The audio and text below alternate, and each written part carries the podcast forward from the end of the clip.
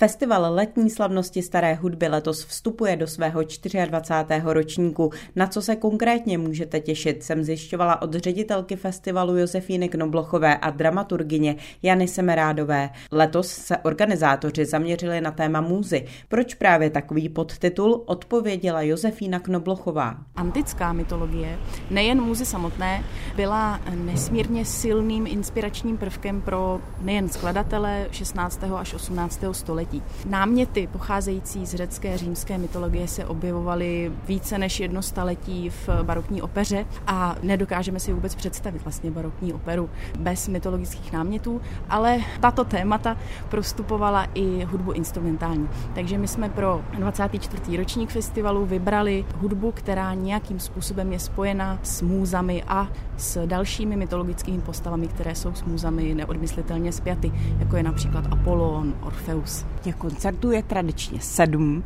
Můžu vás poprosit eh, říct pár slov o tom zahájení, které bude 18. července?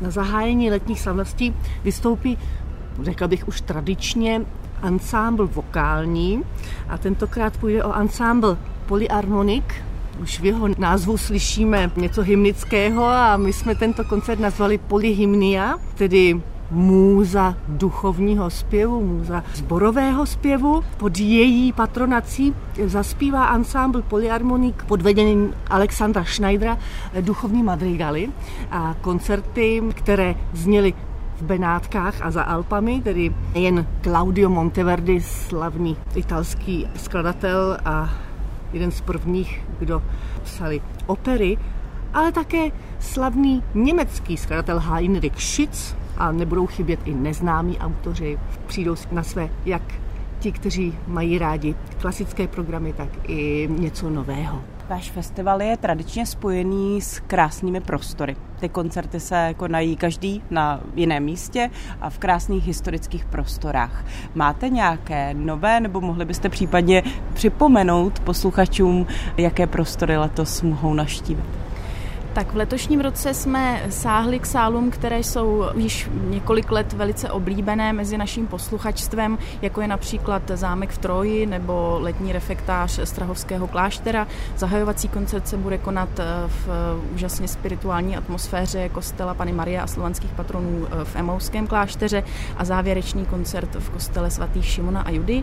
Co se nových prostor týče, tak je tam jedna novinka, ale je to prostor v Praze již zavedený. Jedná se o Vršovickou kulturní křižovatku Vzlet, který eh, jsme zvolili pro projekt, eh, který se těm ostatním bude trochu vymykat tím, že bude scénický, půjde o hudebně taneční představení na motivy renesančního maškarního bálu na polském královském dvoře.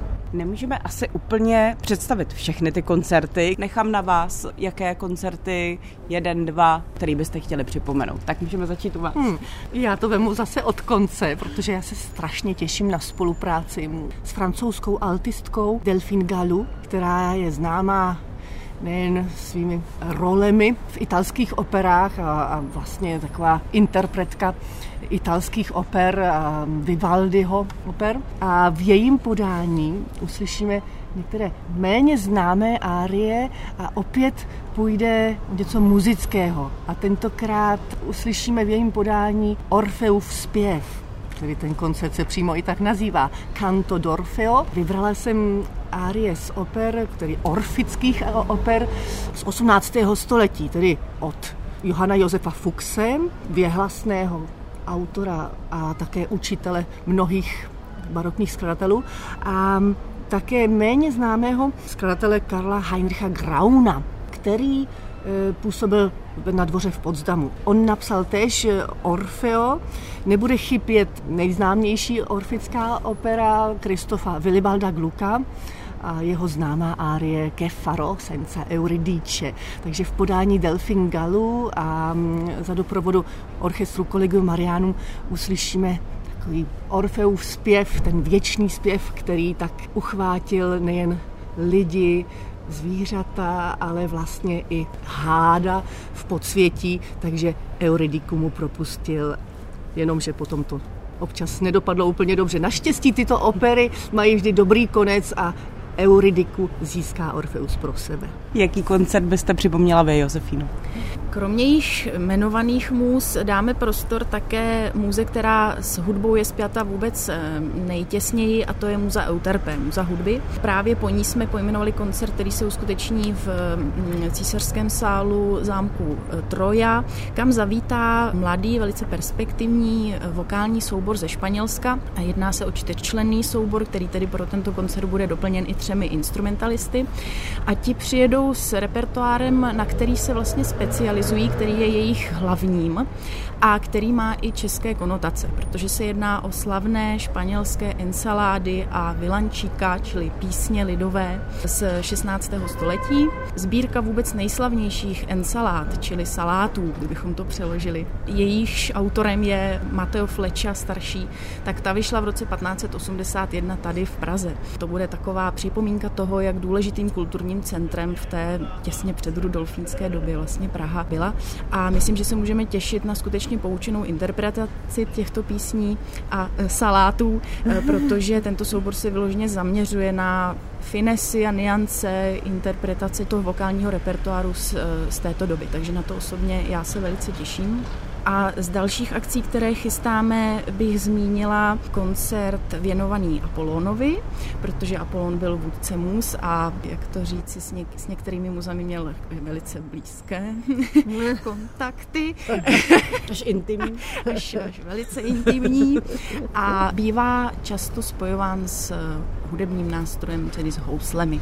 Housle bývají označovány jako Apolonův nástroj, na který on, on hrál dle mytologie skvěle.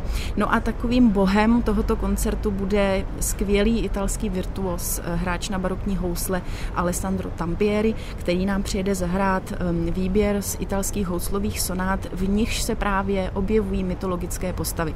Čili je to ten případ, kdy skladatel napsal například nějakou světu či sonátu a přímo do jejího názvu a do jejího obsahu spodobnil nebo ji přiškl některé z můz. Alessandra Tampieriho doprovodí čembalistka Valeria Montanari a i ona se blízkne v, v solovém čembalovém repertoáru, v níž se to hemží muzami, protože bude i ona hrát výběr z, ze slavného cyklu Johana Kaspara, Ferdinanda Fischera, muzika Liše Parnassus, který přímo celý je věnován můzám, takže ona si vybere některé z těch můz a zahraje nám svity věnované právě můzám. Ten kompletní program určitě posluchači prostudují na vašich webových stránkách. A poslední věc, která mě zajímá, vstupenky už jsou v předprodej nebo kdy zahajujete předprodej? Předprodej eh, bude zahájen ve středu 26. dubna v 10 hodin dopoledne a veškerý program a veškeré detaily k programu si eh, zájemci mohou prohlídnout eh, na našem webu. Doplňuje ředitelka festivalu letní slavnosti staré hudby Josefína Knoblochová. Akce se uskuteční mezi 18. červencem a 8. srpnem v Praze. Zuzana Flípková, Rádio Klasik Praha.